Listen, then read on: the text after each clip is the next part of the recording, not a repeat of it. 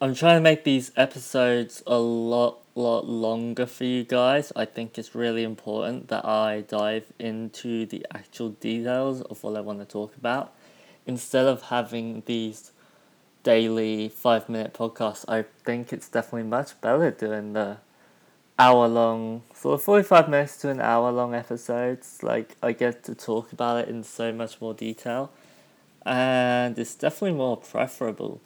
And so, in this episode, we're going to be talking about understanding your market, how to find underpriced attention. I'm going to use the music industry and the travel industry as examples, but obviously you can apply it to pretty much anything. Why I'm absolutely loving Facebook ads, how I'm getting attention, uh, what, and also, as well as talk about underpriced attention, I want to talk about ambitions. Like, is the sky really the limit? So I'm going to be talking about how I grew up, what I was brought up to believe financially, why I set my ambitions really high, and because I just think it's really important that we have these conversations. A lot of the future episodes will be, I say a lot, a portion of the future episodes will be slightly controversial. I'll be talking about topics which a lot of people don't want to talk about, but I, I'm not afraid to. And so, yeah it's definitely to be a great, great episode. I haven't even recorded it yet, but like I can even tell right now, like my energy is fire. And so I really, really hope you enjoy it. It's episode 145. If you haven't already, uh, subscribe to the podcast and make sure that you share it with your friends if you like it. And remember, if you decide to leave a review on iTunes or any other site, just screenshot it, send it to my email, which is in the description of this episode, and I'll make sure to give you some love. Enjoy episode 145. Want to be known as one of the, the biggest and best hip hop artists out there. You take small opportunities, turn into big ones. That's where it all happens. Map out your future. Get out of their comfort zone and achieve what they want to achieve. Let's go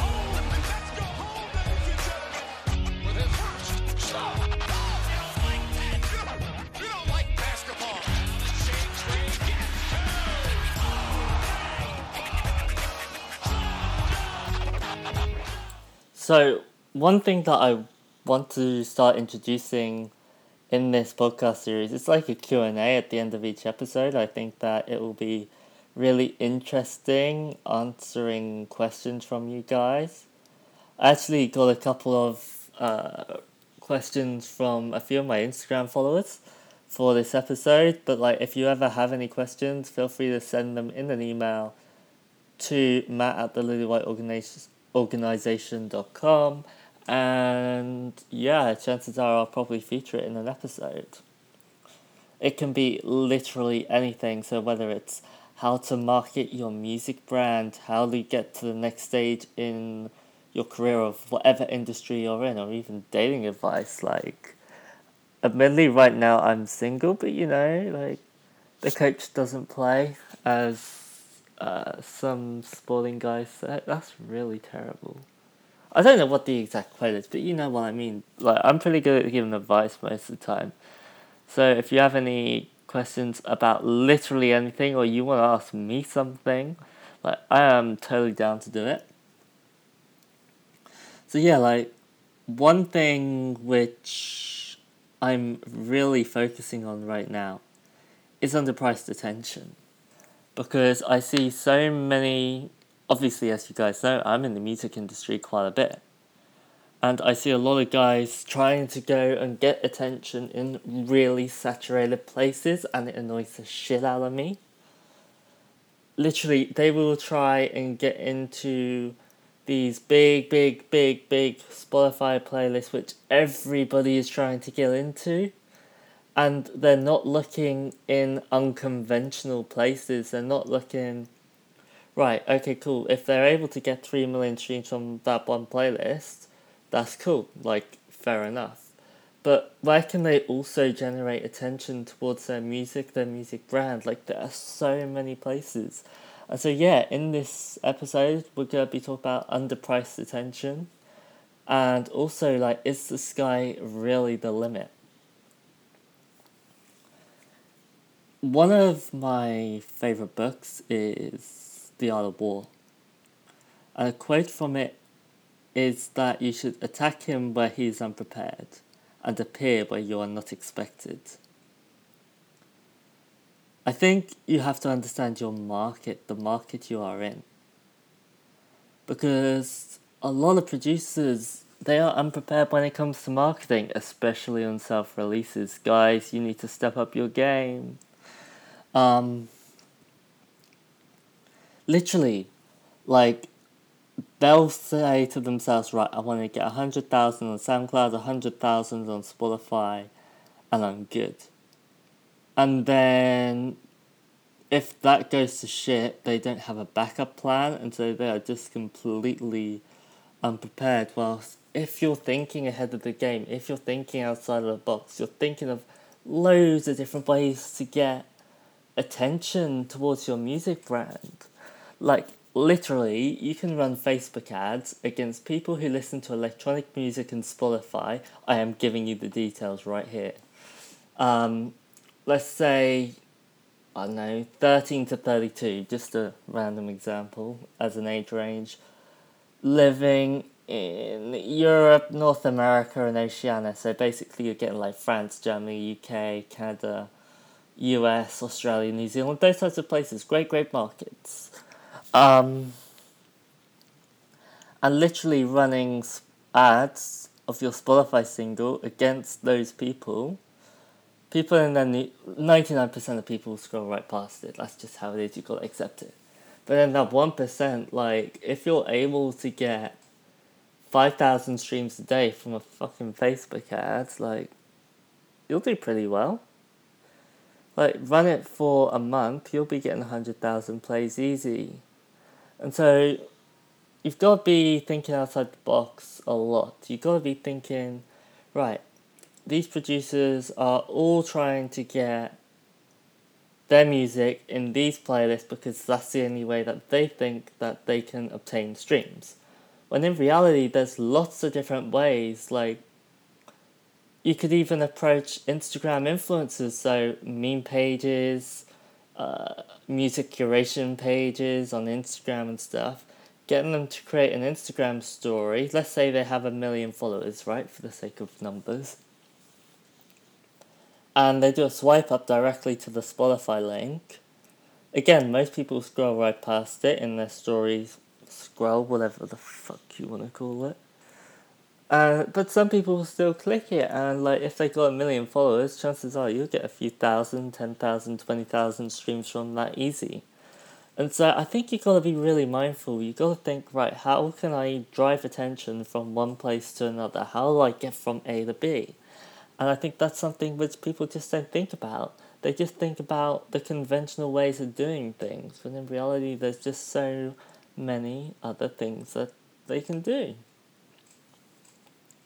I'll give you another example actually. Uh, vlogs, right? Let's say, because a lot of these music producers, they put their music on promotional channels like Trap Nation, Mr. Suicide Sheep. And if they get 200,000 views, 500,000 views on their track, they're like, oh my god, everybody loves my song. What the fuck was that accent? Um, you, anyway, you get the idea. But like, what if you approach vloggers, uh, influencers on YouTube, Instagram, Snapchat, and literally offer your music for them to use in their content. Like a lot of the time, I've done it, and they include the Spotify link or your social links in the description of that video. And let's say you're getting, I don't know, 20 influencers who agree to use your song. Let's say you email 200 and 20 say yeah, right? And each one gets 50,000 views on YouTube that's a million plays on your song, I think. 20 times 50. Yeah. Um, 50. Yeah, a million plays on your song. Like, that's pretty damn good. And obviously, if they're putting the Spotify link, the Apple Music link, or your Facebook link in the description, most people will ignore it, but like you'll get a few fans from it easily. I know actually quite a few people who got uh, like Jake Paul, Logan Paul, uh, KSI, like big big names to use their music, and they ended up generating thousands of followers just from that one music feature. Like it's absolutely incredible what you can do. It's like I used to play GTA a lot on the PS4. Like I used to be really into gaming and I'd put on the radio station and I'd see a song on the radio on GTA that I really, really love. So I'd go and check that song out on Spotify or I'd search their name up into YouTube or whatever. And because of that music feature which GTA did for that artist, myself and thousands, possibly millions of other people were checking out those artists on external platforms. And it's a pretty similar concept, you know, like at the end of the day, they're just raising awareness to your song. And if you're doing that with as supplemental to the main promotion, then what's the harm? Like at the end of the day, it'll take you five, ten hours, but which is a lot of time. I appreciate that but there is a good chance that you are fucking around for at least five to ten hours a week, watching Netflix, going out with your friends, getting drunk, whatever. And so, if you just allocated your time to be a little bit more efficient, because if you actually want to be successful, you will, instead of making excuses, you will find time. So, don't give me any of that I don't have any time bullshit. Um, but, like, if you want to be successful, you will find the time and you will make sure that you work hard enough to actually achieve your dreams. Because there isn't really anything stopping you unless your music is crap. Like, so many producers think that they'll just create good music and people will naturally find it because it's good when in reality that's just not how it is. Like, as nice as it would be, that's dreamland, that's a fairy tale. And so as well as making good music, you either need to have the promotional skills to do it yourself or the marketing skills, or you just need to find someone and pay them to do it for you. Because if you're wanting to spend 60, 70 hours a week making music, chances are you may not want to do it. And so chances are you'll just find someone else to do it for you who already has those connections, those relationships. And either one is totally fine. Like, do you. Do what you want to do. But I'm just telling you that just putting good music out there and hoping for the best, crossing your fingers and holding your breath is not the way to go. It's just not. And so, yeah, you've got to understand your market. You've got to understand where the underpriced attention is. You've got to understand, like, how can you get it? And you just literally got to list many, many different ways how to get it. Like, right now, if I were you, whilst listening to this episode, I'd create a mind map or a list, even on your iPhone, like on Notes or something. That's how I schedule my day. Um, and literally say, right, music industry, where are all the places that a song can get attention in the world? And so it'd be like vlogs, Snapchat, Instagram, YouTube, Facebook, uh, getting people who have their content regularly featured on big pages like Unilad, that would be a good one. You get the idea, you've just got to literally find where the attention is and try and deploy your entire artist brand against absolutely everywhere. Now, you may disagree with me. You may be like, but Matt, I don't want to do that. I don't want to do that kind of thing. Spotify's working out great for me. I'm already making 50,000 a year from my music career. I'm happy. And you know what? Good for you. I'm proud of you. But at the end of the day, making 75,000 for a couple of extra hours of work a week compared to 50,000 is probably a good idea. Because if you're able to get big people to use your music in your to use your music in their videos. And that just gives you leverage. It helps increase your social following, which then gives you even more leverage because then you'll probably get better shows if you're doing shows or DJing or whatever. like it just snowballs into many other things, which does lead to extra revenue. And so, yes, you do have to make sure that your artist brand is absolutely everywhere, because like it is all well and good making fifty thousand a year from your music career just from Spotify streams and whatever the fuck else you're doing. But I don't know about you, but I think most people would rather make seventy five thousand doing a little bit extra work a week in order to make that extra twenty five. Like it's just basics maths, you know. And so yeah, like one of the things that I'm personally doing to get attention is I generated a lot of media contacts. So for example, Vice, Complex, um, Fast Company, who else? Basically, uh, Forbes, like writers, journalists, big, big outlets. And literally over the next few months, like this is so weird, I can't believe I'm actually saying this, but you will see me featured there. Because I took the time to generate relationships, I know where the attention is, and ultimately, if I can say that I've been featured in Fast Company, Vice, Complex, Forbes, so many, so many amazing outlets, also in the EDM industry, EDM.com, Your EDM, Billboard, whatever the fuck else then that just gives me a lot of leverage when, uh, for example, if I want to get into public speaking, I can say, well, these guys have written about me, I can have a much higher fee than what I'd charge if they didn't write about me. Because it's like that social proof, that social credibility. And so, yeah, if I'm able to get myself featured in those types of places, those types of outlets, and yes, I 100% think that it would be great for getting attention both offline and online. But also, like, I'm doing a lot of stuff with influencers. Like, you'll see a lot of them come on the podcast very, very soon. Uh, athletes, reality stars, musicians, rappers, you get the idea. But basically, literally everywhere that I plan to travel to, I'm creating relationships with people in those areas. So, people in Perth, Melbourne, Brisbane, Auckland, Bali, Singapore, Hong Kong, so many places which I'm going to be visiting. I have uh, people that I'm pretty close with who have hundreds of thousands of followers of in each of those locations. And so when I'm creating content, when I'm in those areas, there is a very high chance that I'll be doing collabs with them in terms of content and things like that which therefore means that my audience gets to grow. I get to siphon some of their audience, bring it to mine. Obviously, I get the attention, and I can use those collaborations as leverage for future ones. And so, yeah, at the end of the day, it's like a pyramid. Basically, I'm just building the foundation and then building on top of it, building each layer, building it up until I am at the top of where I want to be.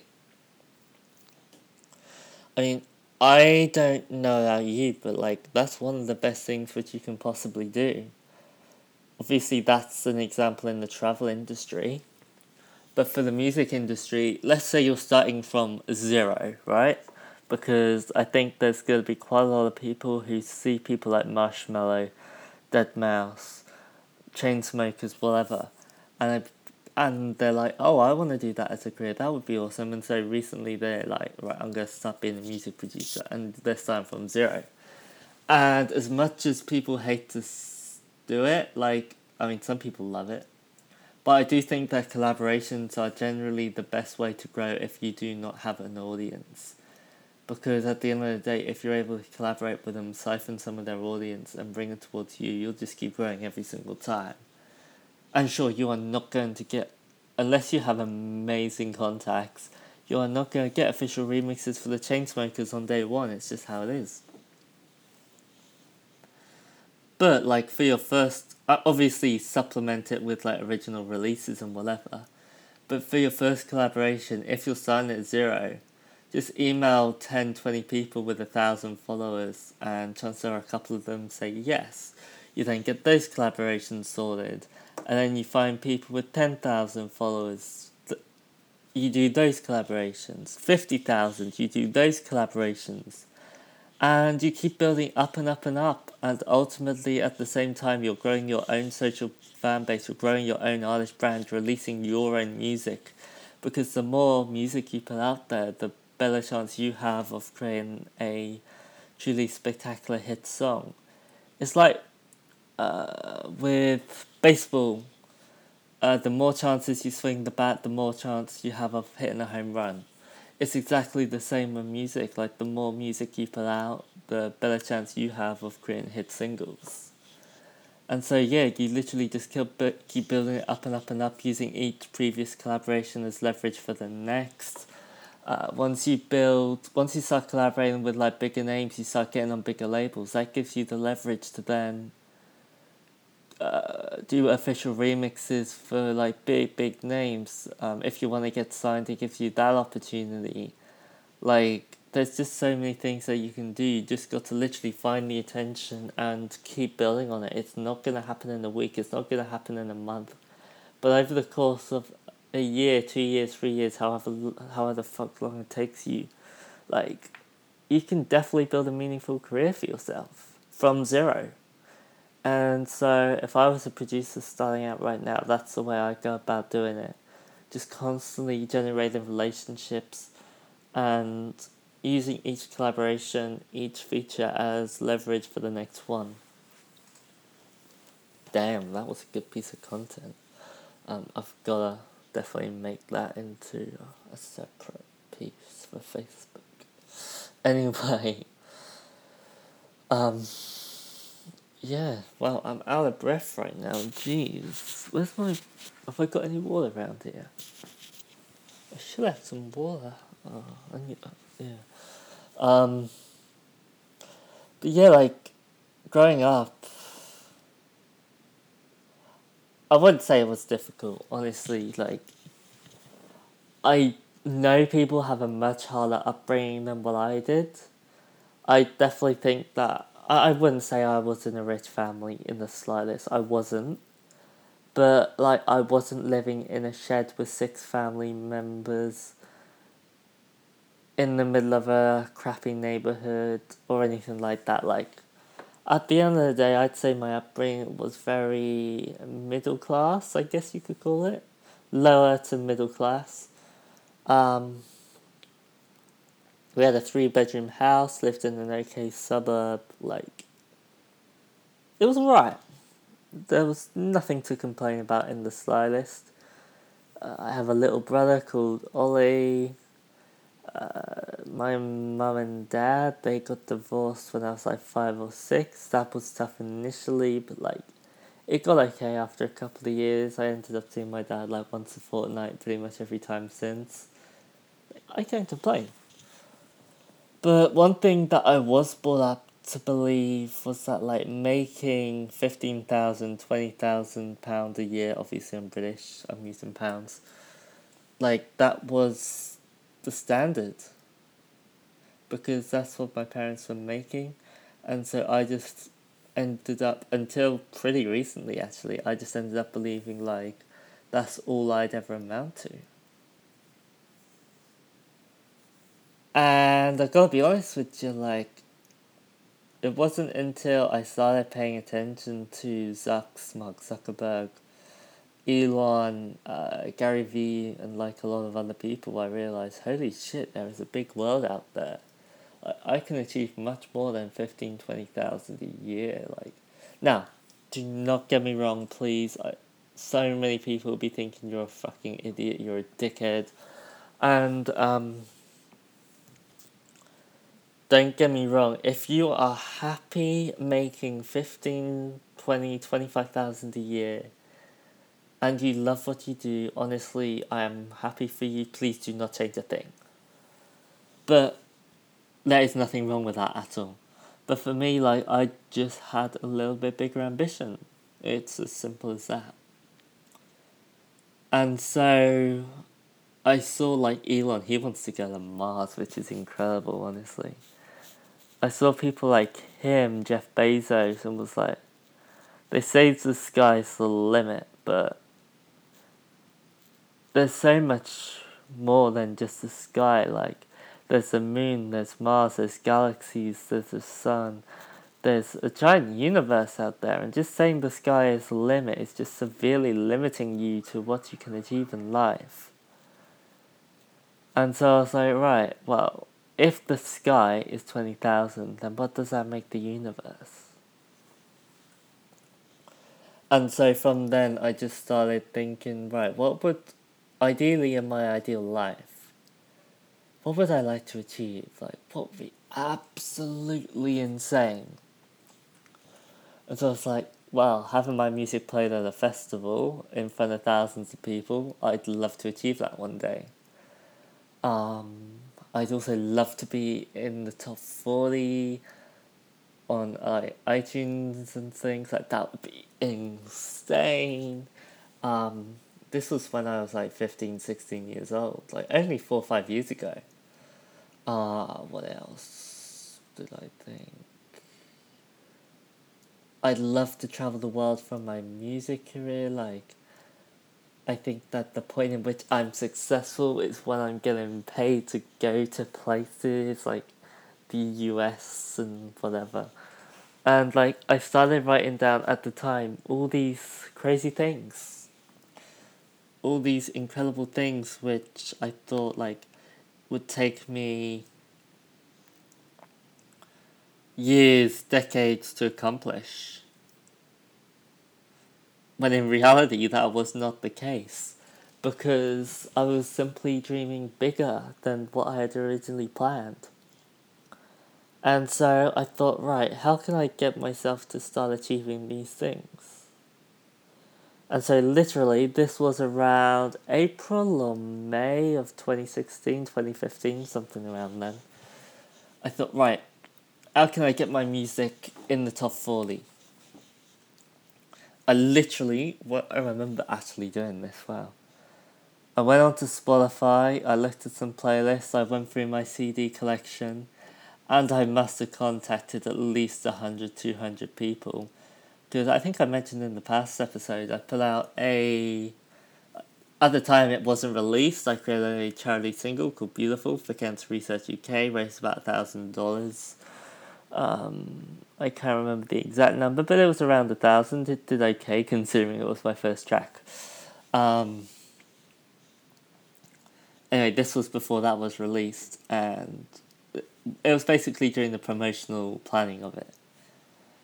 And I was like, right, I'm going to contact these 100, 200 people, and hopefully they'll appear on my track.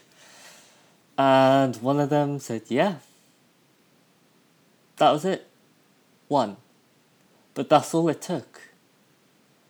Literally, one of my favorite artists who produced one of my favorite songs of all time said yes to remixing my track.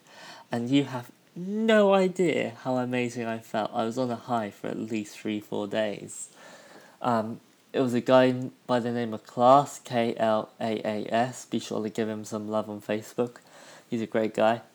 Um, and he produced Infinity 2008. I remember when that song was released with the Guru Josh project. Rest in peace. Um, I remember dancing to it in my bedroom. It goes like da da da da da da da da da. It's like it's just like such a cool dance track. Um, I apologize for the really terrible impression then. And the thought that he said yes, like I didn't know how to describe that feeling, that emotion. Because all it took was one yes. A hundred, two hundred people said no, but the fact that one person said yes to working with me when I had literally zero projects to my name at the time, like, whoa. Um, and yeah, like, that's all it takes. Literally, you can go email 200 of your favorite vocalists, right? And if one of them says yes, then that's all it takes to kickstart your career. Because you can obviously use that as leverage to collaborate with more people in the future. Big, big people. And so, I, I did the I sent him the track. He liked it. He did a remix. He sent it back. I remember I was in the car on the way home from WestQuay, which is like a shopping center in Southampton. I was in the back seat, driving home. Uh, we'd just been to the Apple store, I think it was something like that, and also out for dinner. And I remember putting, receiving this email from Klaas. I was like, oh my god, this song file has a remix by my favorite producer of my song. So I put on my headphones and I listened to it. And oh my god, I was crying in the car at the time. I was so emotional. It was crazy. So, so crazy at the time. I was like, whoa. And so we ended up putting the track out. It was released, I think it was like in November, December that year. I think something like that. Uh, no, no. Uh, anyway, whatever the hell it was. Um, actually, yeah. 3rd of December, I think. Anyway, whatever the hell the release date was, um, ended up being released, and I got all my friends to download it on iTunes, and I still have a screen. I think I mentioned this in the last episode. I still have a screenshot because I made it into the top 40 album charts for about six hours, but still. On iTunes, I was in the top 40 album charts above Ed Sheeran at one point, above James Bay. Actually, Hold Back the River by James Bay, I was above that, and that ended up being one of my famous songs of that year. And literally being above Ed Sheeran, being above James Bay, Adele, and so many other people was such an incredible feeling. And the only reason it happened was because I wasn't afraid to go out and achieve what I wanted to achieve. I knew that there wasn't a limit on what I could do and that I could achieve literally anything I set my mind to, and ever since I've had the exact same philosophy. Kanye West, he's a guy I respect quite a lot. Uh, obviously, I like his music. I think he's a great, great musician, but also he's a pretty smart guy. And although, like, I may disagree with some of his politics and stuff that he believes, for the most part, I we agree on some of that stuff, but like, whatever he sets his mind to, he goes out and achieves, and I can respect that. And in a sense, like, me and Kanye are very, very similar. We are not prepared to go out and fight for what we want to do, what we want to do, what we want to achieve. We're fearless, and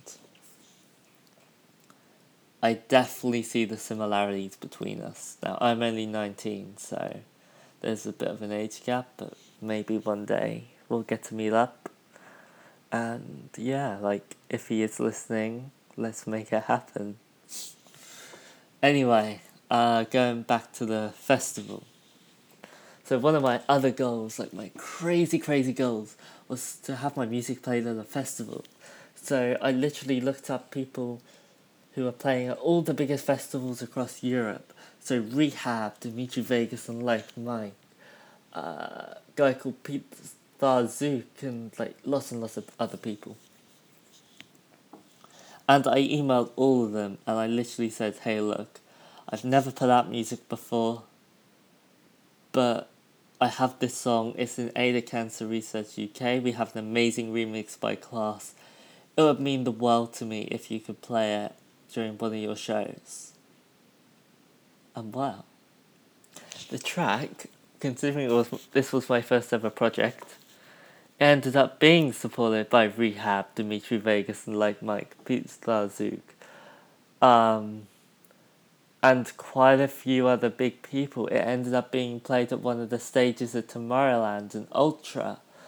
And like I was lost for words, I still am. Like just thinking about it right now is making me like, what the hell? How did I achieve that? But If someone says to you the sky's the limit, just call them on bullshit because, like, there is a whole world out there, there's a whole universe out there. You can achieve literally anything you want. And so, if you want to be one of the biggest producers of all time, if you want to be one of the biggest singers of all time, go for it. Write down a list of some absolutely incredible achievements that you'd one day love to do and literally just create a step by pl- step by step plan of how to get that and go and actually execute on it. Because if you're good enough like if you're if you suck shit at what you do chances are you're not going to get anywhere. Like that's just facts. I'm not going to dumb it down. But like if you're good enough then there's no reason why you won't achieve it you've just got to put in the work You've got to have the patience because it may take in my case a couple months it may take a year, two years, three years, five years, ten years, whatever, but if you're good enough, it'll happen. And so, yeah, I think one of the things you gotta understand is the only limit to your success is what you impose on yourself. If you only say to yourself that you can only achieve so much, you'll only achieve that. It's quite simple. But if you have the confidence, if you have the belief to say that you can achieve literally anything, then you're gonna do a lot better than expected in terms of success, in terms of how well you're doing, in terms of happiness, and that's really important. Like right now, somewhere in the United States, there is a eight year old kid, a ten year old kid, whatever, who will go on to be the future president of the United States.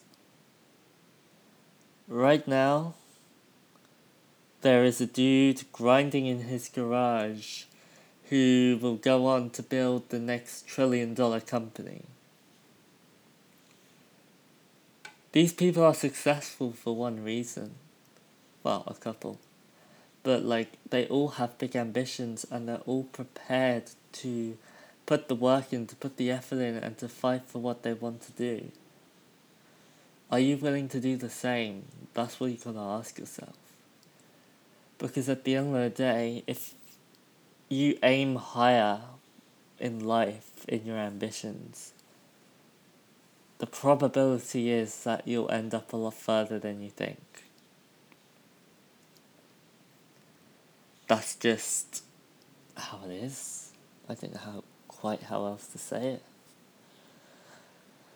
Going back to my ambitions, I recently created a new list of ambitions because like that previous list of obviously having my music played at festivals, being in the top forty, I've already achieved that.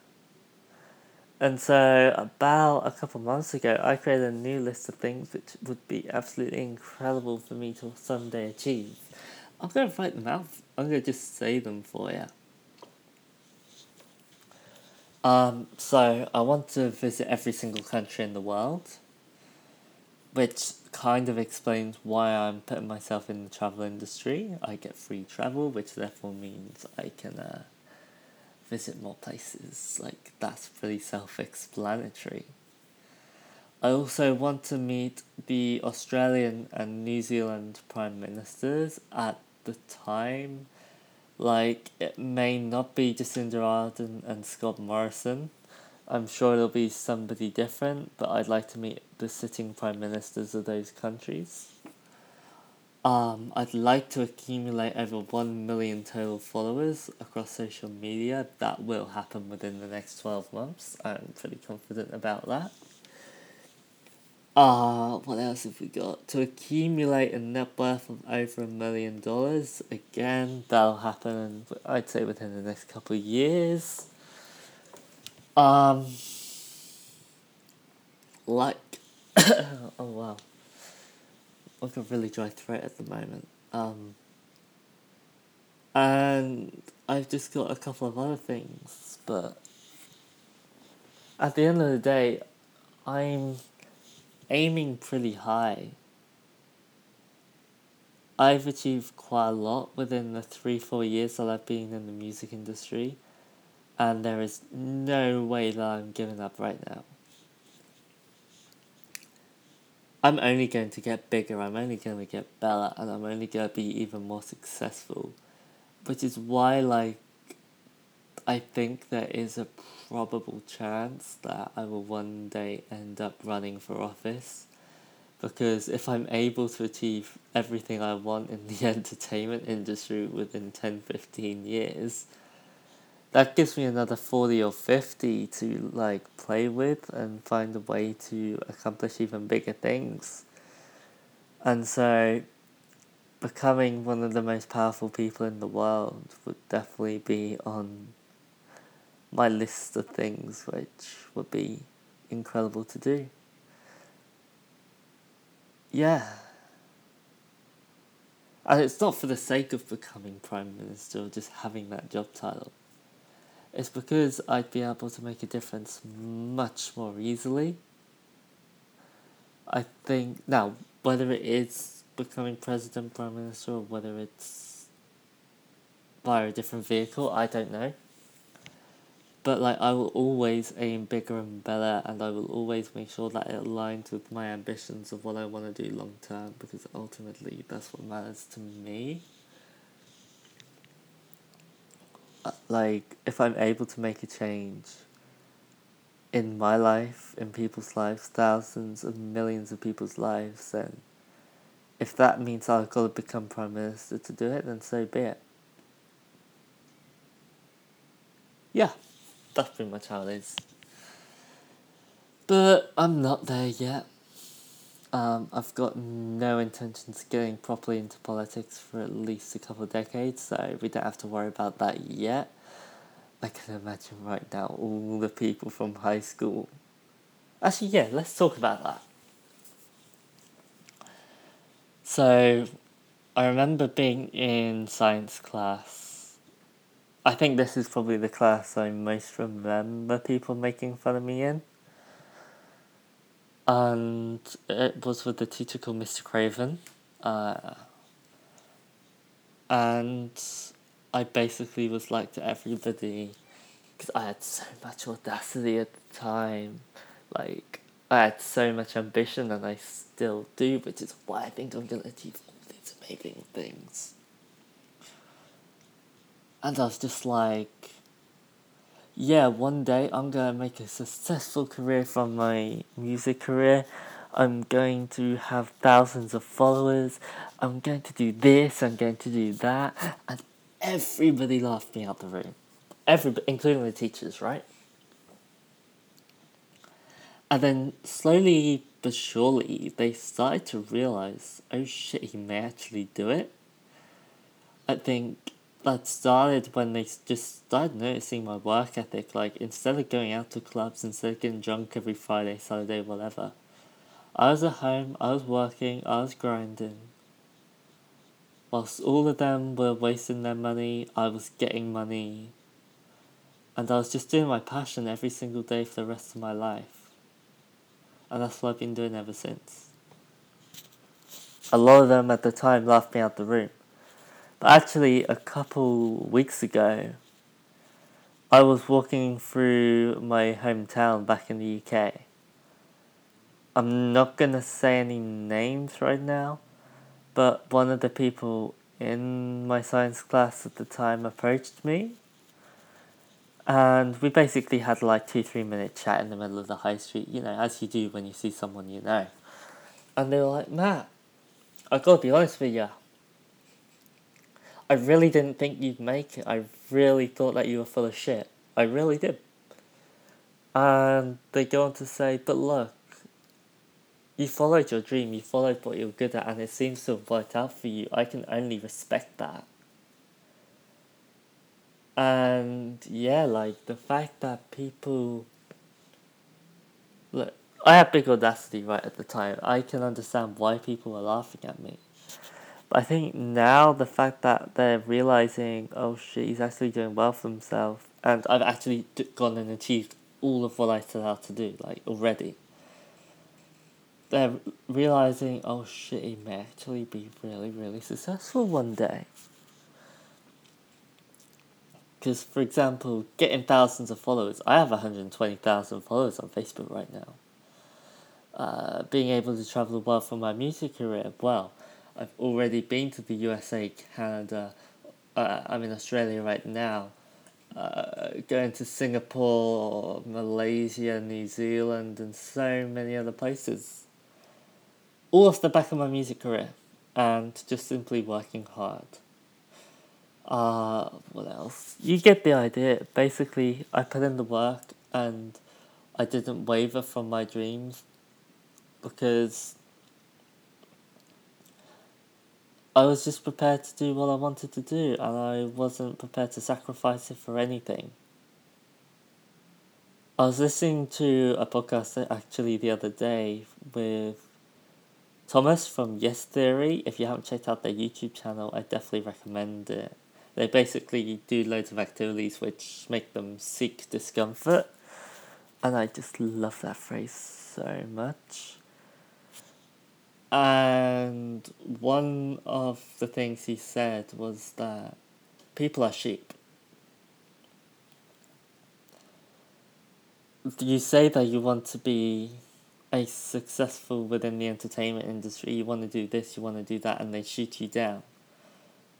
Not because they think that you can't do it, but they put you down because they were afraid to chase their own dreams, so they don't want you to achieve yours. That was basically what he said. I can't remember exactly how he said it. Actually, let's put it. What's the episode called? I'm not gonna play it obviously on this podcast, but like you can find it. Let me just go to Spotify because that's where I listened to it on.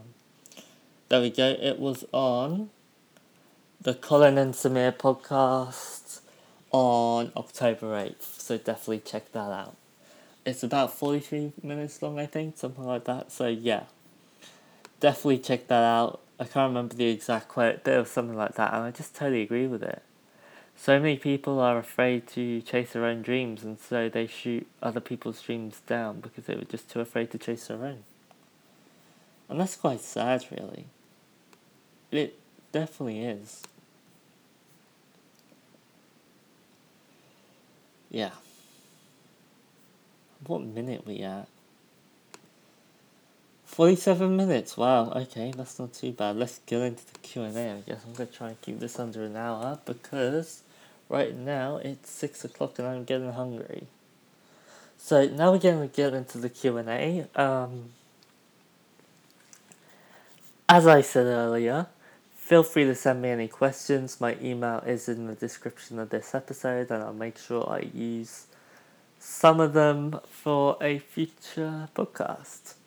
So, literally, it can be about anything. I mean, at the moment, it's mainly like travel and marketing questions.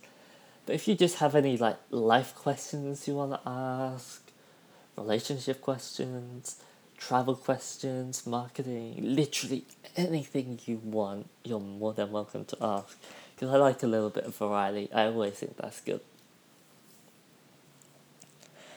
So the first question is from Jack, currently in Delaware, USA. I've act- oh, actually, I was in Delaware a couple months back, back in June.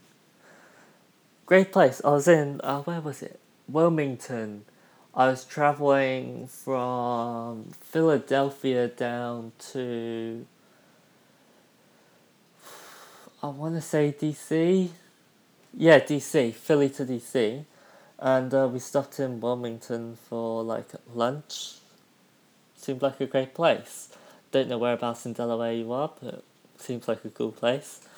Um, and he basically says, "Look, Matt, I don't know what to do with my life. My parents want me to go to college, but I don't.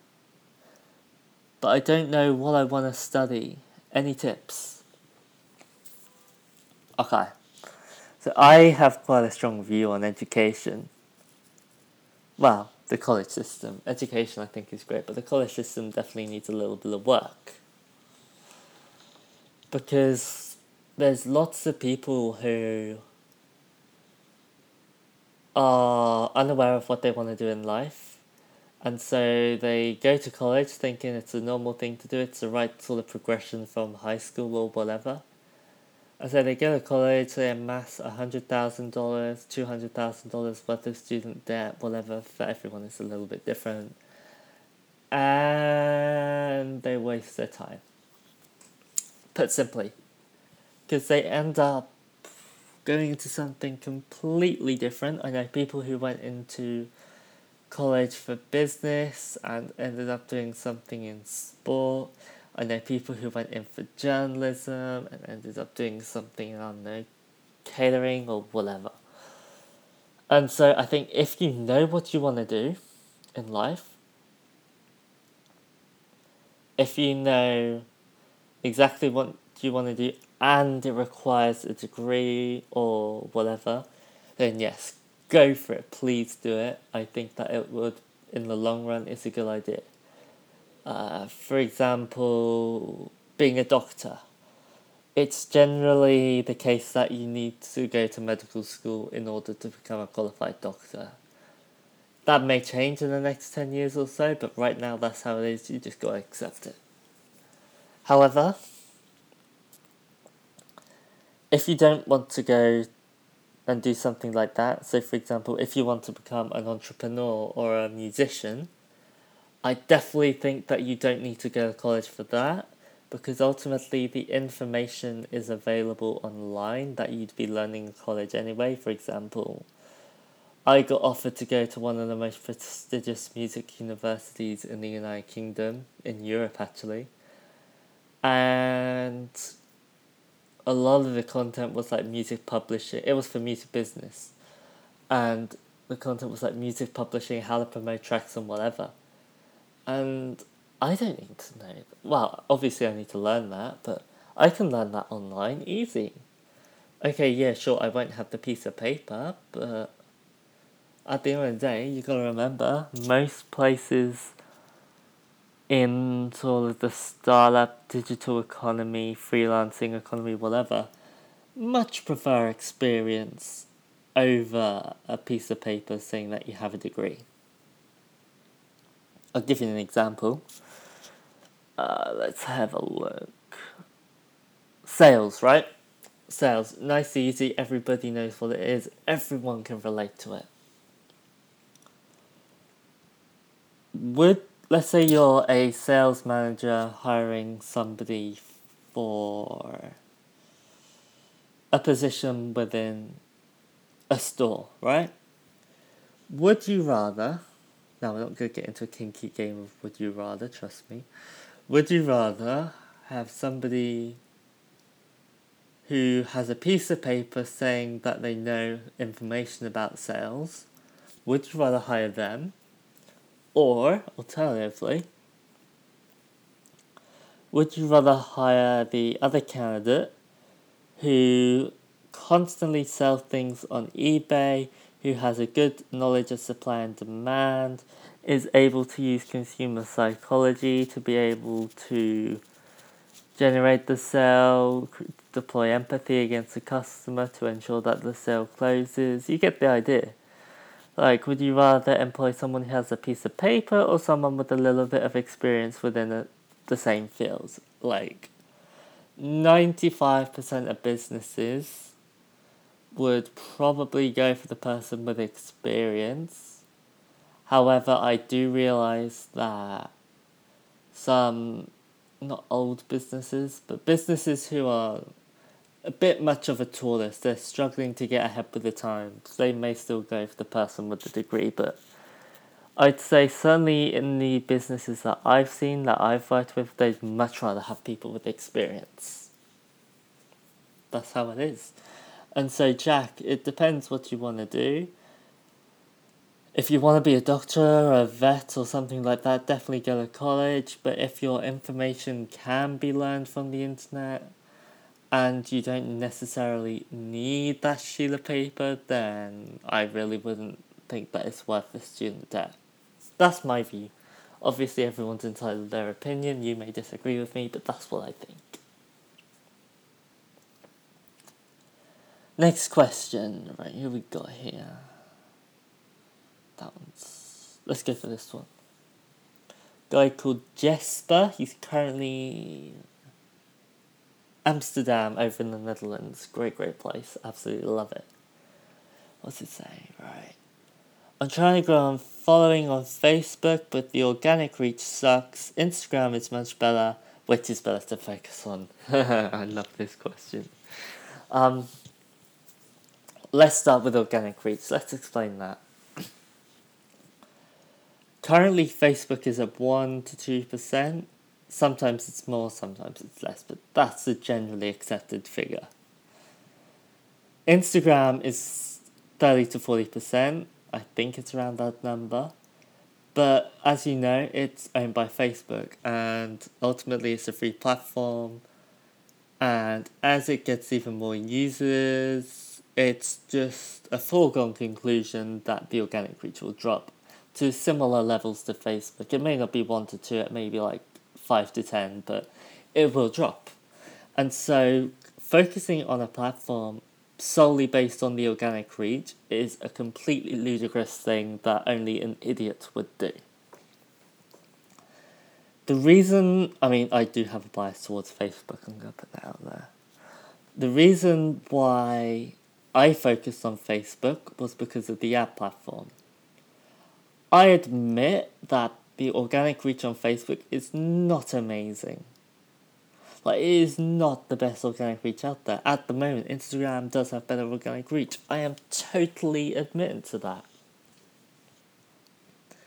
But the ad platform is truly spectacular. Literally, when growing an audience, I can target people who live in a 25 kilometer radius of Auckland city centre who have an interest in travel. So let's say I work with a travel company in New Zealand, right?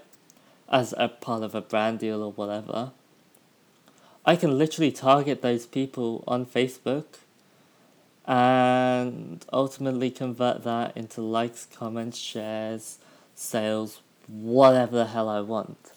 Because the targeting platform is just so sophisticated. Now, Instagram does also have a targeting platform, but it's not as good. And so, right now, I would focus on. It depends what you're into, I guess. Like, it depends what type of content you're doing. I definitely think that you shouldn't only focus on one platform, though. I really think that's a stupid thing to do. That's like the reason why I have an Instagram account, Travel Guide Australia. Um, why I have a great, great Facebook page. Why I have the podcast. Why I have a website. Why I have a blog. Because I'm not reliant on one platform. I know that if one goes to shit, then I still have many backups whilst there's a lot of people who only focus on their Instagram page, only focus on their Instagram growth. And then when Instagram goes tits up in a month, two months, six months, whatever, they'll be fucked. They'll be fucked right up the ass. And so, yeah, I think you should focus on more than one platform. It depends on the type of content you're making, though. Like, focus on both platforms. I'm gonna say that now and definitely boost posts, definitely use Facebook ads, Instagram ads to help grow your audience because ultimately that will just help you build brand, build leverage, whatever. Uh, because like even with a I'm I'm gonna be straight up honest with you. On my Facebook page I boost some of my posts. Because the I mean let's have a look, let's see the math right now. My organic reach is about 2% normally. At 120,000 followers, that's 2,400 people. On average, sometimes it's more, sometimes it's less, but that's generally what it is. And so for some posts, I am more than happy to boost it. For example, my vlogs and stuff. I'll boost it to my target audience because I know that my target audience, even though they're not already fans of me, it's content that they will want to watch, they will want to check out. And quite often I'll end up siphoning a little bit of audience from that. Um, oh.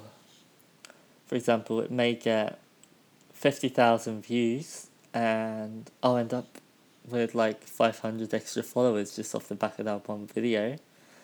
So yeah, I definitely think that's a great thing to do. Uh, also,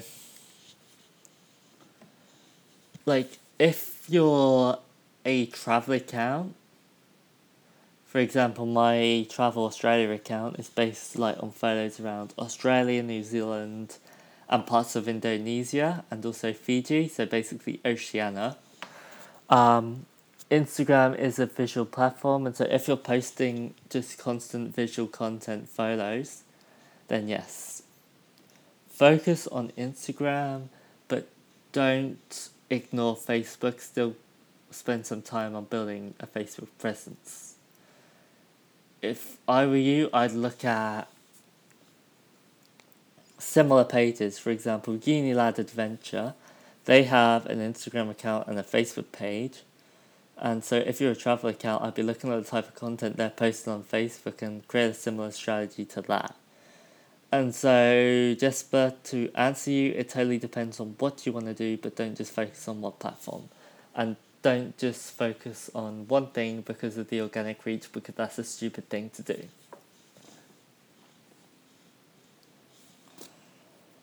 Oh, I'm losing my voice. Wow.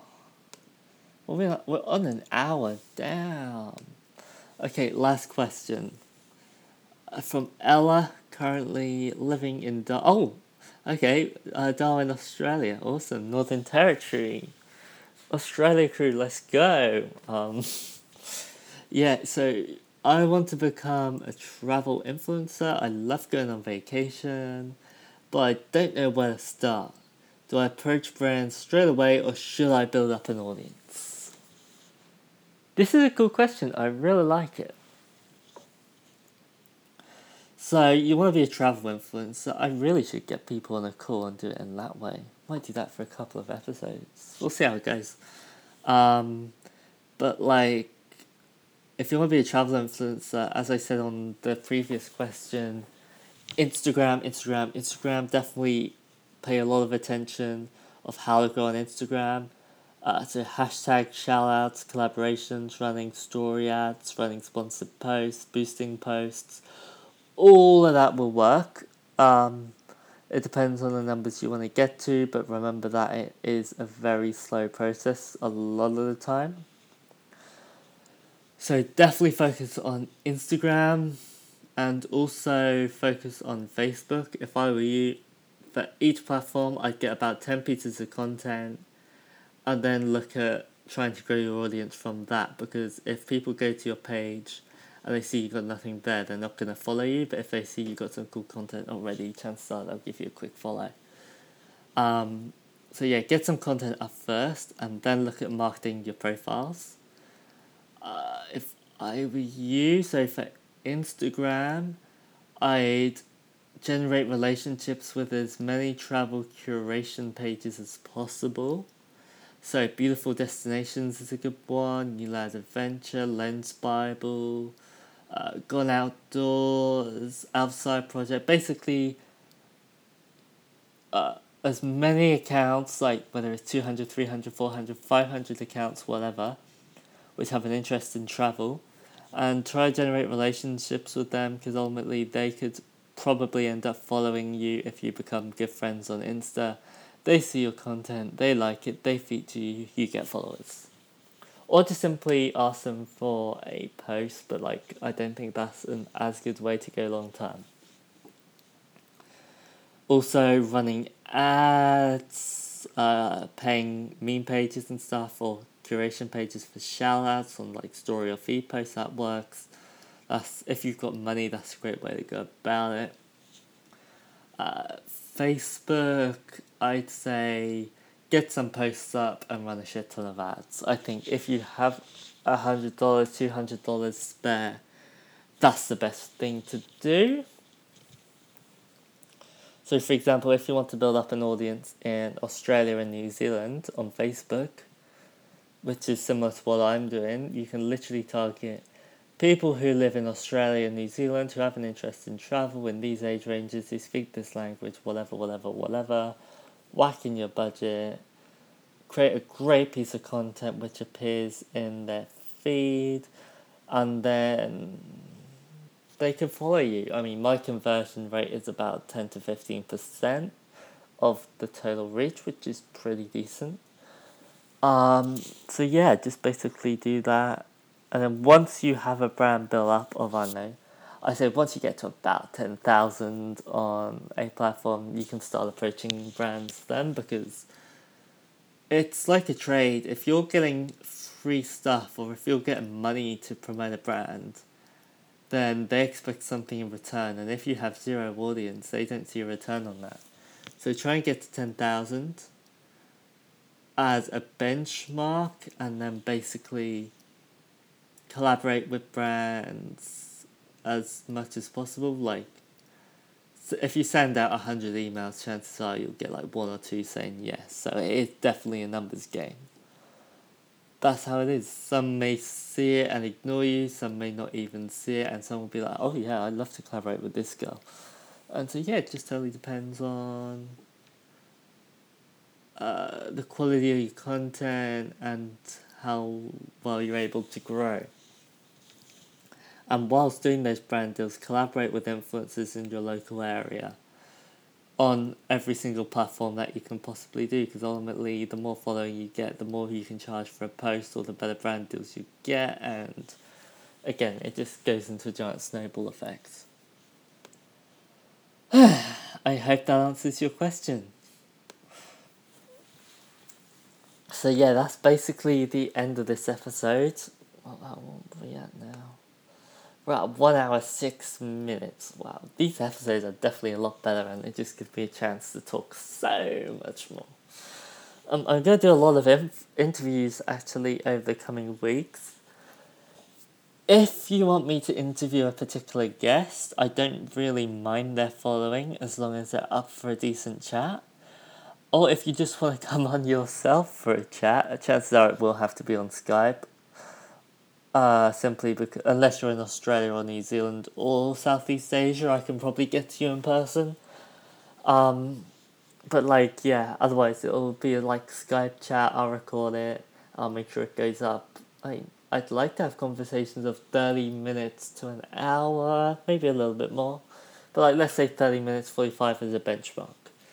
So if you know anyone who would think who you think would be a great fit for the epi- for an episode or if you want to come on yourself, feel free to send me an email.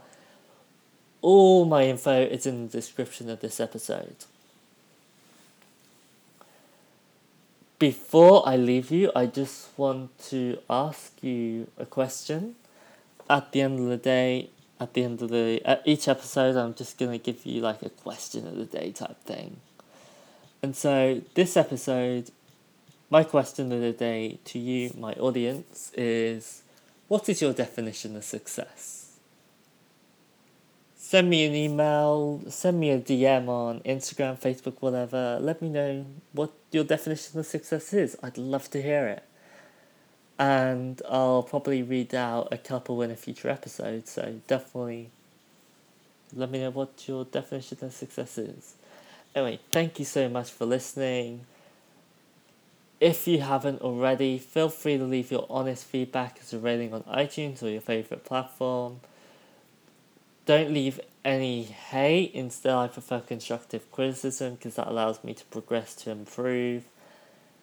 And yeah, if you do leave a rating, positive or negative, just send a screenshot to Matt Lillywhite at the Lillywhite, no, sorry, Matt at the Lillywhiteorganisation.com. I'll be sure to give you some love. And yeah, have an awesome day. See you soon and keep crushing it. See ya.